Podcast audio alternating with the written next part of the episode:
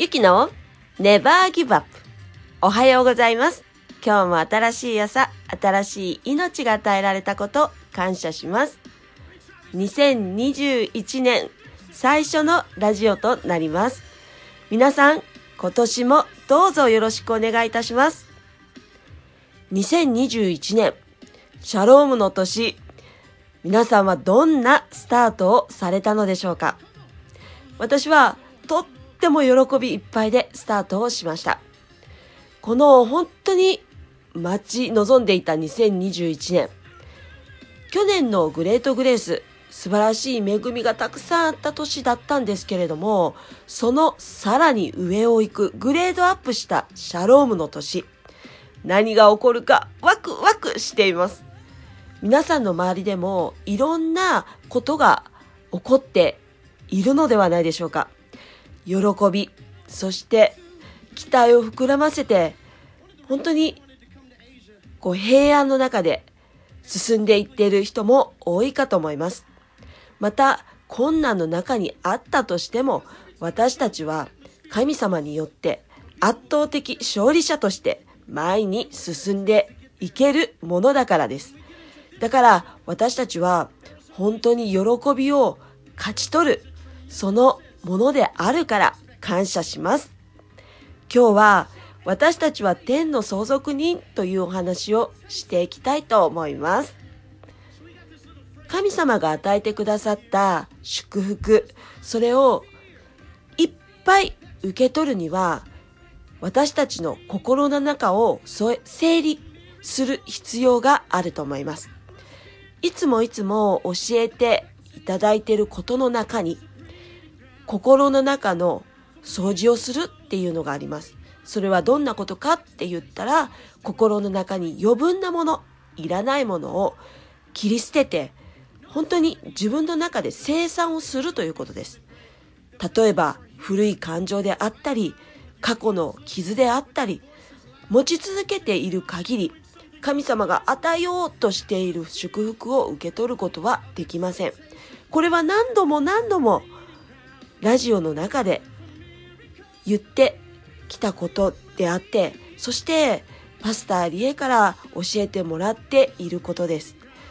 その古い傷や古いものっていうのはバッサリもう今年は本当にバッサリ切り捨てて前に進んでいこうではないでしょうか。そして、グレードアップしているこの年、この2021年、私すごくね、思ったんですよね。グレードアップした時に、こう周りを見渡してみたら、一緒にいる人たちも、やっぱりグレードアップしていて、そしてレベルが高い人たちと出会う機会が増えてきました。そうすると、自然に自分の考えも、やっぱり古い考えではなくて、新しい考えに変わっていってるんですね。そして、グレードアップの高い考え、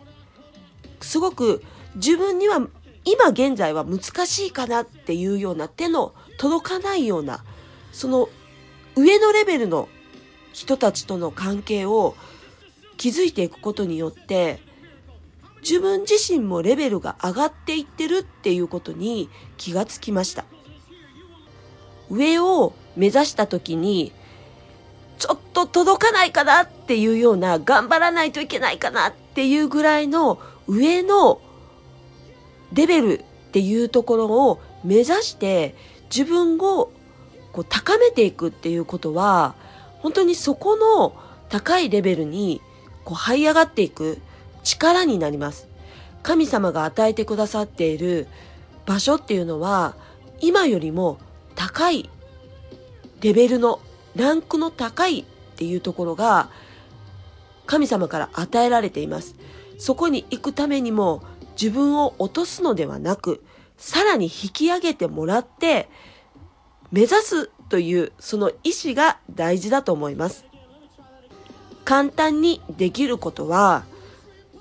本当に今までと変わらないんですよね。だけど、一生懸命頑張って、ちょっと頑張らないと届かないかもしれないっていうところを目指していくと、その目指す意志がだんだん自分の中を磨き、磨いていって、そのランクに合うレベルになっていきます。そうやってどんどんどんどん自分を磨いて、どんどんどんどん上のランクに行くという努力が必要かと思います。私たちは神様によって強められ、そして助けられ、そして神様によって私たちは神の子なんです。だから与えられたものはすべて神様からいただけるということを覚えておいてほしいと思います。そして、そのいただけるものを拒否していないかっていうところ、その部分もよく考えてみたいと思います。私は経済的に困難な時、経済が豊かになるように願っているのに、受け取ることを躊躇していた時期がありました。なんか、こう日本人の特有というか、こう、もらっちゃいけないからって思ったり、ちょっと引いてしまったりっていう部分っていうのは、本来神様が与えようとしてくださっているものなのに、それを遠慮するっていうのは、本当にもったいないと思います。私はそれを多く過去にしてきました。だけど、今年はそれをスパッと切り替えて、神様が与えてくださってることは、喜んで受け取っていきたいと思っています。皆さんもどんどんどんどん神様が与えたいと思っておられる祝福を受け取っていってほしいと思います。私たちがイエス様の、そして神様のものであるなら、イエス様に属するものであるなら、そのことが現実になるからです。ガラテヤ人への手紙3章29節もしあなた方がキリストのものであれば、それによってアブラハムの子孫であり、約束による相続人なのです。と書かれてあります。私たちは神様から与えられたものを受け取る権利を与えてもらっているということをしっかりと念頭に置いて、こう過ごしていくっていうことがとっても大事だと思います。今年気をつけたいなって思っていることがあります。それは、まあ、言葉もあるんですけれども、人のせいにしたり、何かができないから、な、これがあるから、できませんとか、言い訳を探すのをやめようと思います。それは本当に礼拝のメッセージでも言われていたんですけれども、物事に対して、ちゃんと神様に本当に小さなことも、まあ毎回、あの、思っているんですけれども、さらにもっと小さなことにも忠実に神様に仕えていきたいなと思っています。皆さんも祝福を受け取るためには拒否をせず、しっかりと感謝をして受け取るということをしていってほしいと思います。そうすることによって神様は喜ばれているからです。私たちがこう拒否することというかこうこう遠慮するのが美しいみたいなちょっと日本人の変なあの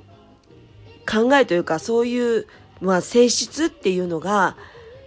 あると思うんですね。でもそれは神様にとって喜ばしいことではないと思います。なぜなら神様は私たちが喜んでそして幸せになることを願っておられるからです。私たちが笑顔でいつもいてそしてどんな困難が来たとしても喜びを選び取っていくその姿を見たいと思っておられるからです。病気であっても、それを受け取らない。医師に何かを宣告されたとしても、私は病気ではありません。受け取りませんってしっかりと、その悪魔の宣告を拒否するという意志を持って戦うということがとっても大事だと思います。神様は御言葉をたくさん私たちに与えてくださって、そして御言葉で戦うことを教えてくださっています。それを有効活用するということも本当に大事だなと思います。今年はたくさんの祝福を与えると神様が約束してくださっています。だから一人一人もっとこう古いものを心の中に残っている古いものを全部捨てて空っぽにして綺麗な状態で本当にポケットを全部空っぽにしてると神様が与えてくださる祝福が全部入れることができます。だからそれをしていきたいと思います。どんなことがあっても神様が味方です。神様が味方であるなら誰が私たちに敵対できるでしょうっていうね、ローマ8章31節の御言葉があるように、本当に私たちには神様がついています。その神様と共にこの2021年過ごしていきましょう。それでは今日も何があってもネバーギブアップ